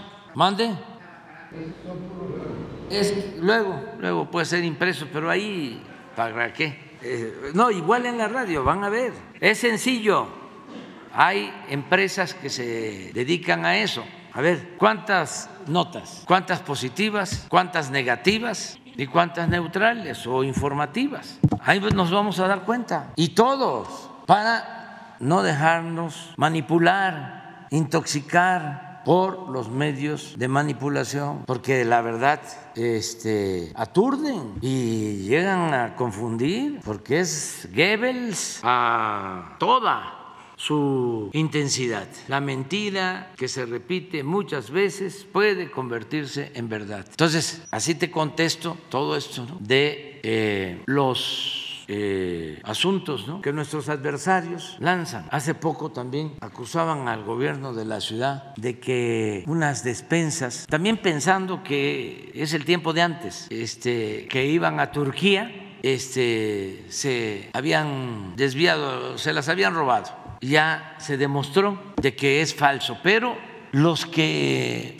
eh, manejaron esto, todos los conservadores, políticos, periodistas, estos vendidos o alquilados y adversarios nuestros. Eso es lo que se llama nado sincronizado. O sea, antes eran los boletines, en la época del autoritarismo. Se hacía un boletín, todavía a nosotros nos tocó ver que ni le cambiaban al texto que les enviaban de gobernación o de presidencia. Y salía en reforma igual, y en universal igual, y en Excelsior igual, y en cualquier otro, se me olvida los nombres. Este, igual, no le cambiaban, pero ni una coma, o sea, no lo revolcaban, pues, el mismo. Entonces, ahora no. Ahora es todo el equipo de Claudio X González que lanza todo esto. Y ahí van este, a difundir. Se equivocaron cuando la elección en el Estado de México porque mandaron, eso lo supe después, porque aquí pues se sabe todo, llega toda la información. No hay espionaje, pero sí hay inteligencia. Y hicieron una encuesta de salida como a las 10 de la mañana, 11, 12, en donde iba arriba la señora de, de sí, de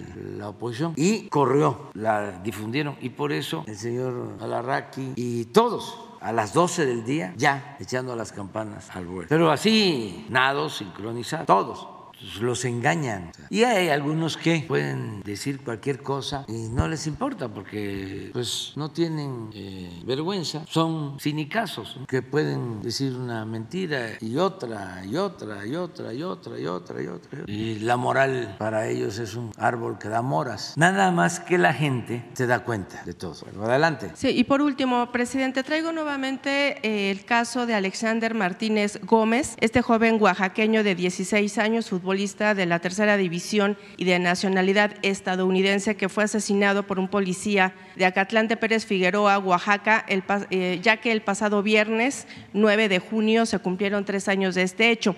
Como se lo he comentado en anteriores eh, ocasiones, es un caso que a pesar de que hubo pruebas para que al policía municipal se le dictara una sentencia condenatoria, el Tribunal de Enjuiciamiento de la región Cuenca del Papaluapan, con sede en San Juan Bautista, Tuxtepec, ordenaron su liberación al considerar que no había elementos para su, su culpabilidad. La familia presentó un amparo el año pasado y fueron postergando la respuesta. Hace unos días se dio la audiencia a la cual no se presentó el policía ni su defensa y los jueces negaron a girar la orden de reaprehensión nuevamente del imputado. Virginia Gómez, que es la mamá de este joven, eh, pues pone en, tela de juicio el papel de los, de los jueces ante este, ante este caso y comentarle que pese a la labor que se hizo en la Fiscalía de Oaxaca durante la gestión pues, de Arturo Peinberg, hasta el momento ninguna dependencia del orden federal hizo, ha hecho contacto con la familia para poderle dar seguimiento al caso. Incluso ni siquiera el propio gobernador eh, Salomón Jara se ha acercado a estas víctimas indirectas.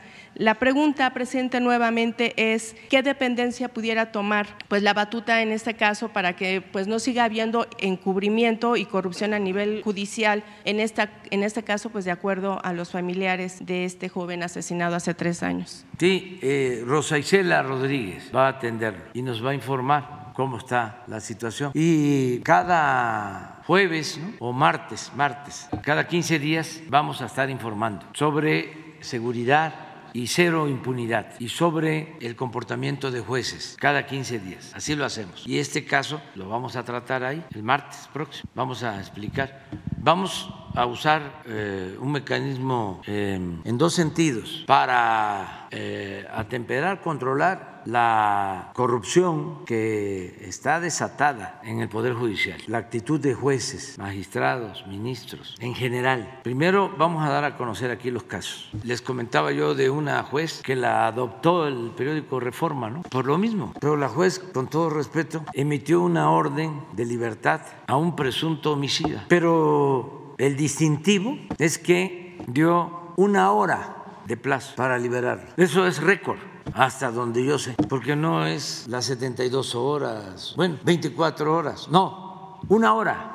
Y resultó que la persona tenía otros delitos y este, salió, pero lo tuvieron que detener por otros delitos. Entonces, eso se va a dar a conocer. Y lo que tú estás planteando, si actuaron mal los jueces, lo mismo. Y además, hay en el Código Penal establecidas sanciones para quien no siendo autoridad, cumple con la impartición de justicia. Vamos a presentar denuncia a la Fiscalía, aunque después va a caer en manos de un juez y es posible que como es un gremio, se protejan y haya impunidad. Pero no queremos ser encubridores ni cómplices, que no quede por nosotros, porque si no, ¿cómo le hacemos? Si es que les dieron manga ancha con eh, la justificación de que son autónomos. ¿Autónomos de quién? Autónomos del pueblo, autónomos para no impartir justicia, autónomos para robar. Entonces la impunidad no se debe de otorgar a nadie, aprovechando que me preguntas. Vamos con Miguel Ángel. Muy buenos días, presidente. Miguel Arzate, del Sistema Público de Radiodifusión del Estado Mexicano, Canal 14. Preguntarle, presidente, desde su perspectiva, ¿por qué es tan importante el valor de la unidad que el día de ayer la aspirante y los aspirantes a candidatos expresaron en el Consejo de Morena. Es muy importante.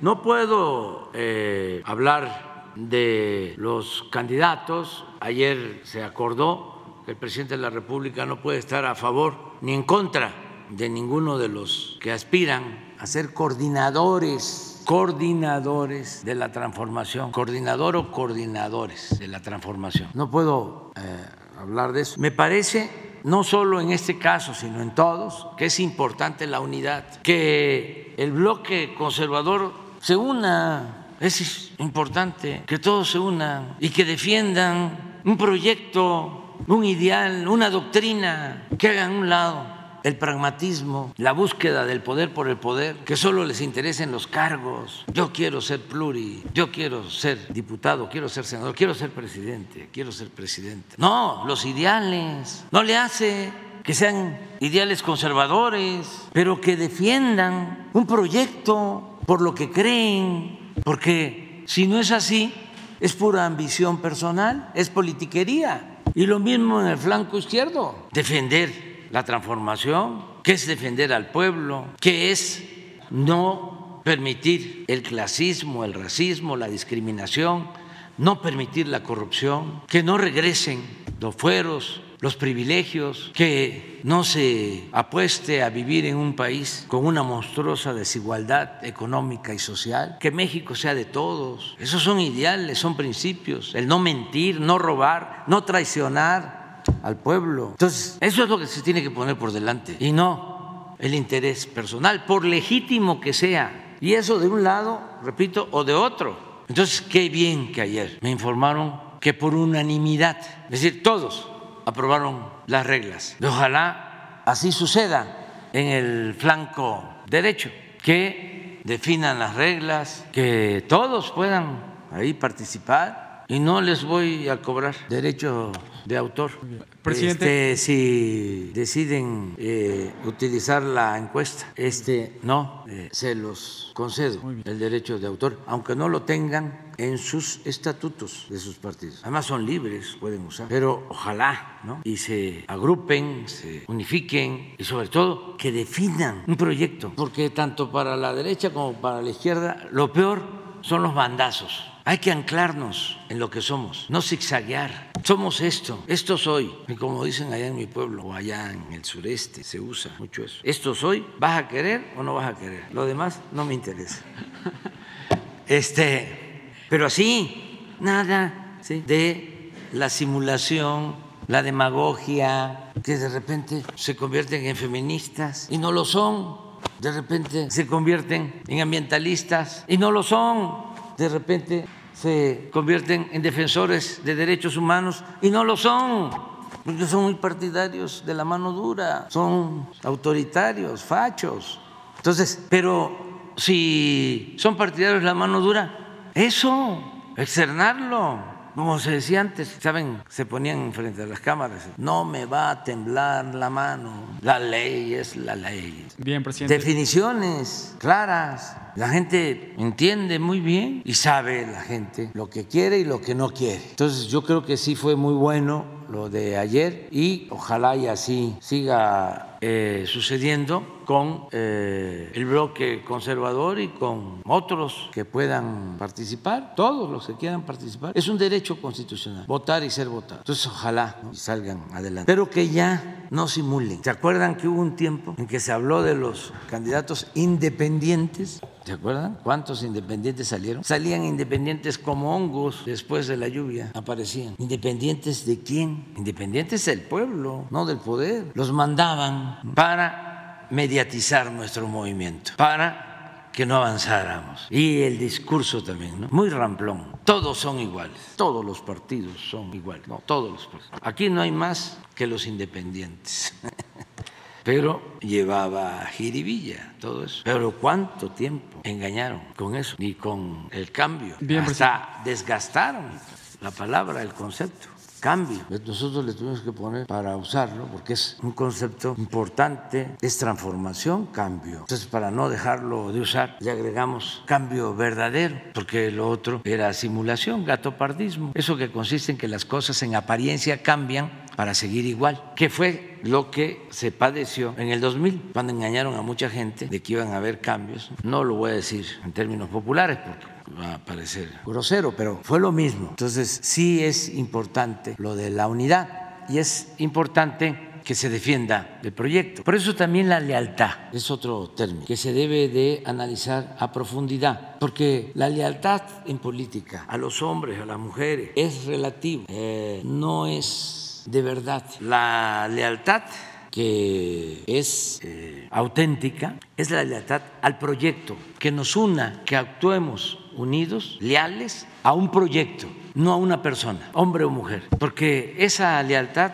además es de mentira y muchas veces es lambisconería, abyección, de esos que están ahí, de salameros, mientras se tiene el cargo o el encargo. Ya cuando no se tiene el cargo o el encargo, ya se acabó Así era la vieja política, hablando de destapes y de cargadas. Estoy yo recordando de que Miguel Reyes Razo habló de cómo todos estaban a favor, la llamada clase política, de Moya Palencia, que era secretario de Gobernación, y de repente López Portillo. Y cómo Moya Palencia dice, el mejor es López Portillo. Y creo que con todo lo mandaron de embajador o le dieron un cargo. Pero a Echeverría, que había estudiado con López Portillo y que lo puso, lo mandó López Portillo de embajador a a las islas Fiji. Entonces busquen este, un mapa mundi y con una lupa vean dónde están las islas Fiji. Entonces no se debe de estar pensando en ese tipo de lealtades. La lealtad es a los ideales, es a los principios, es al pueblo. Antes, en el argot de la política tradicional se decía, somos amigos hasta que no competimos por el mismo cargo. Eso ya no aplica ahora, de eso se superó. Bien, presidente. Pero la unidad es importantísima, importantísima este, para que eh, salgamos bien como país, como nación. Además, van muy bien las cosas, va muy bien la economía, hay gobernabilidad, hay paz social, sobre todo bienestar, felicidad en el pueblo. ¿Se acuerdan que se hablaba hace seis años del mal humor? que había un mal humor social. Ya no existe eso. Ahora, no hay un mal humor social. La gente está contenta. Y lo acabo de constatar de nuevo el fin de semana. Tardábamos para llegar a los actos porque en toda la carretera, gente, gente, gente, gente, gente, con mucho cariño y eh, muy contenta, mucho, muy contenta, en todos lados y es recíproco. Amor con amor se paga. Entonces, sí hay que continuar con eso, que la gente mantenga su mm, alegría, su eléctrica alegría, que ayuda mucho al país. Y está muy bien México, nuestro querido México, muy bien en el concierto de las naciones y en lo interno. Entonces, ¿cómo se va a pensar en lo personal? Si se tiene que poner por delante el interés general, el interés del pueblo, el interés de la nación. Y eso se está entendiendo muy bien y va muy bien todo eh, y estamos este, ya en estos procesos. A mí me queda pues un año menos para este, que se elija al presidente, la presidenta, eh, que ya va a estar como presidenta, presidente electo. No, no, no, ya lo contesté. No, yo ya sí me jubilo, ya. Ya, miren, yo les voy a querer ver a ustedes todo el tiempo, todo el tiempo, todo el tiempo, tiempo. Sí. La verdad que sí les voy a extrañar y al pueblo este, mucho más, mucho más, mucho más, mucho más, mucho más. Pero van a estar en mi corazón, los voy a llevar prendidos en mi corazón. Nada más, nada más, nada más, nada más. Porque este, me eh, separo de la actividad pública política. Así de corto, de, tajo. ¿Se va a seguir posicionando políticamente en electoral? No, es que yo ya termino. Ah, no, tengo que trabajar para muchísimo, para no dejar ninguna obra inconclusa. Tengo mucho trabajo y voy a concluir eh, la tarea de dejar bien establecidas las bases para la transformación. Ya hemos avanzado mucho, pero falta. Ya como está la gente, lo principal, que es el cambio de mentalidad, los resultados de la revolución de las conciencias. Como está el pueblo de México politizado, ya hasta me podría ir, pero falta. Sobre todo que se consoliden los programas de bienestar, y se terminen las obras, para irme tranquilo, eh, sobre todo con mi conciencia, que es mi tribunal, mi conciencia. Y eh, también, eso espero y eso lo deseo, que con suerte, por decisión de la naturaleza, del Creador, pueda yo terminar como vamos hasta ahora. Ya lo dije, como quien contribuyó en el proceso de transformación de México junto con millones de mexicanos. Presidente, preguntarle, nos acaba de adelantar que luego que se den las renuncias, esta semana se dará a conocer quiénes serán los sustitutos, pero también nos comentó que buscará que los sustitutos eh, formen el gabinete que lo acompañe hasta que termine su administración. Sí. Preguntarle si habrá otros cambios además de Cancillería, de Gobernación y preguntarle por el perfil que deberán tener los sustitutos. ¿Quién es, qué, perfil, qué características debe tener quien llegue a Gobernación, a Cancillería? La vida pública tiene que ser cada vez más pública y no tenemos nada que ocultar ni nada de tapadismo y misterios. Este, mañana voy a tener una reunión con todo el gabinete, como a las 11, 12, no sé exactamente ya, pero es una reunión con todo el gabinete ampliado. Además, aprovecho para invitarlos, porque a todos se les está invitando, pero no vaya a suceder de que este, alguien no asista o no se entere. Y lo que voy eh, a hacer es pues, agradecerles mucho por todo lo que están haciendo, porque primero el pueblo. Con el pueblo todo, sin el pueblo nada. eso este, hay que tenerlo claro. No se puede transformar sin el pueblo. No se puede transformar con la oligarquía, no se puede transformar con los medios de información, no se puede transformar con los intelectuales orgánicos. No, no, no, no. Se transforma con el pueblo. El pueblo es el motor del cambio. El pueblo es el que sostiene. A mí me han sacado a flote la gente el pueblo. Cuando el desafuero, ¿quién me sacó adelante? El pueblo, que es mucha pieza. No fueron los medios, no fueron los potentados, fue el pueblo el que me sacó adelante. Gané la elección de jefe de gobierno por el pueblo, por los más pobres de esta ciudad, Iztapalapa y de las colonias, de los barrios más pobres. ¿Y cómo ganamos la presidencia? El pueblo, la gente. Eso no se debe de olvidar. Sobre todo es lección para los jóvenes que ya Dejen de estar pensando que la política se hace en la cúpula, en los restaurantes, desayunando, en las comidas, vinculándose con los políticos tradicionales para poder colarse. No, abajo, con la gente, servirle al pueblo. Y otra cosa que tienen los conservadores y les falla mucho es que en su mentalidad de ellos, y lo saben, ¿eh? yo no digo mentiras, sostienen de que el pueblo es malagradecido. No les des nada porque son malagradecidos. Falso, falso. Por eso no avanzan. El pueblo es lo más solidario que puede haber. El pueblo siempre eh, defiende, protege.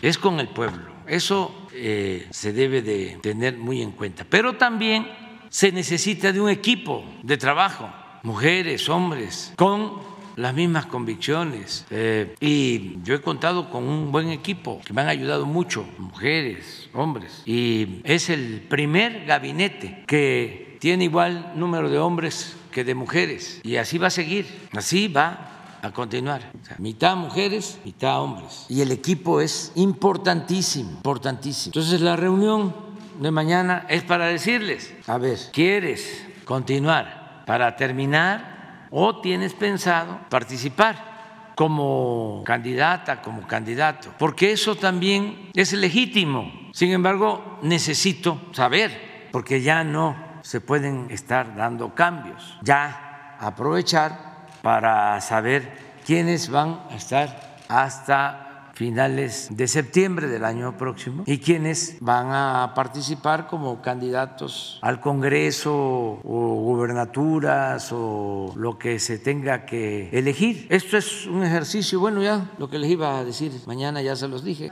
Entonces, ya nada más voy a querer ahí la cartita para... Este, y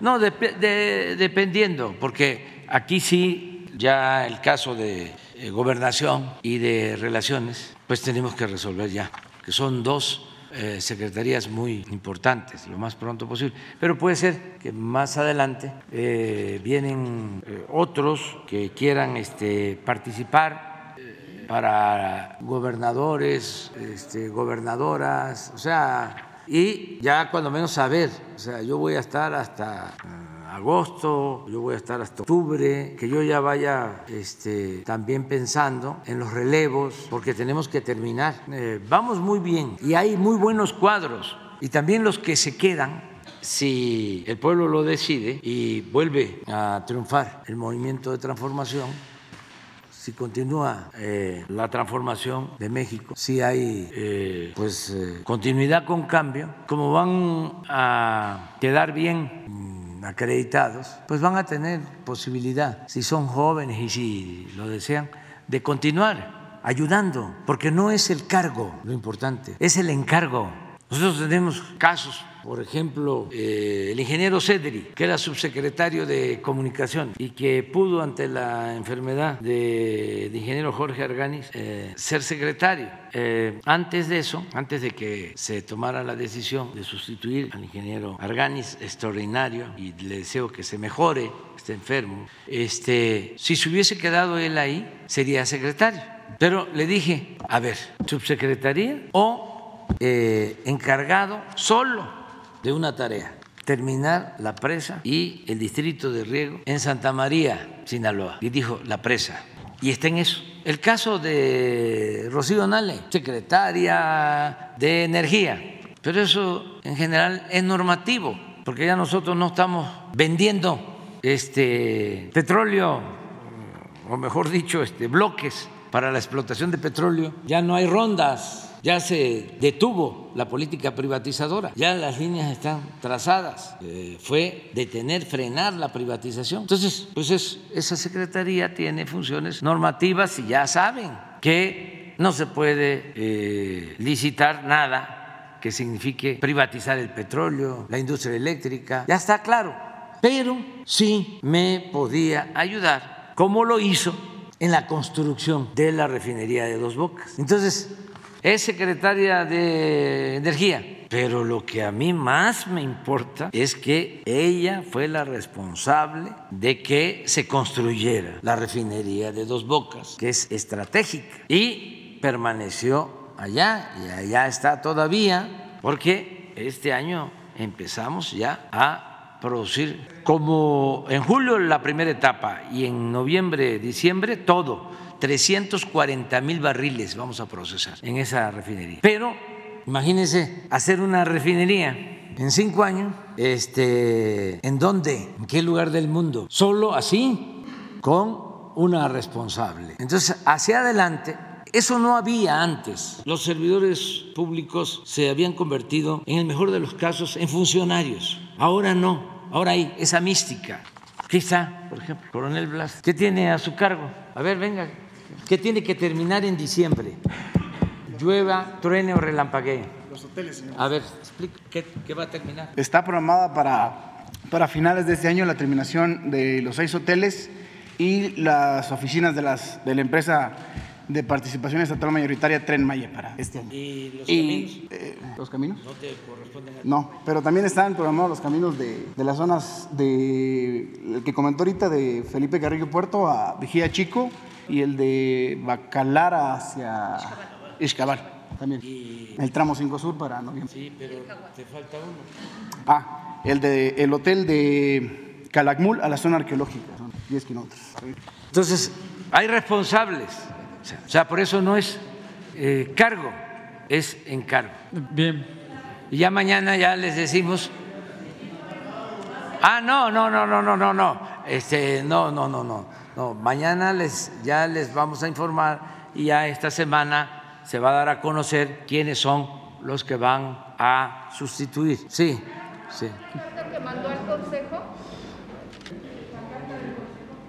Eso es el Consejo. Para terminar, presidente, preguntarle, falleció Silvio Berlusconi, el ex primer ministro italiano un personaje que subordinó la política a intereses mediáticos. De hecho, durante su gestión en los noventas, eh, su gobierno inspiró una teoría, el Homo Videns, eh, poner por encima la pantalla televisiva encima de los ciudadanos. Preguntarle, presidente, ¿considera que sigue vigente pues, la aplicación de, su gobierno? ¿Siguen los ciudadanos pues, posiblemente subordinados a intereses mediáticos, a la pantalla televisiva? No, respeto mucho a los finados. Eh, no hablemos de los muertos. A veces lo hago pero ya cuando ha pasado el tiempo y cuando tiene que ver con lo público también. Me da pena a veces, porque fíjense que quedan los familiares de quienes estuvieron en función pública. Y muchos familiares son distintos, así como hay hijos, nietos de revolucionarios, de gente progresista que se vuelve conservadora, así también hay hijos, hay nietos de conservadores que se vuelven progresistas, porque cada persona pues debe ser dueña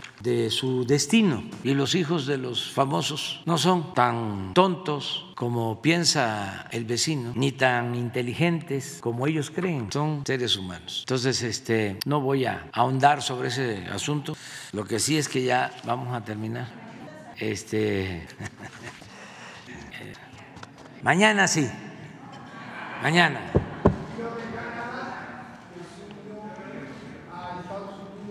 Sí, mañana hablamos de eso.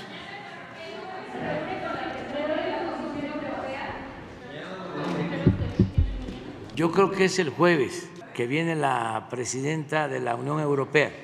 El jueves. Jueves en la tarde. Y lo del INE también, ¿verdad? ¿Eh? Mañana viene el INE. Mañana.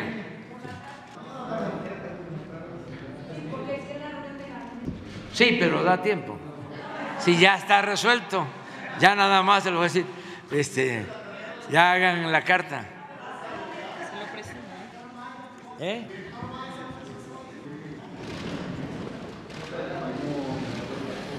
¿Va a ser abierta la reunión del gabinete?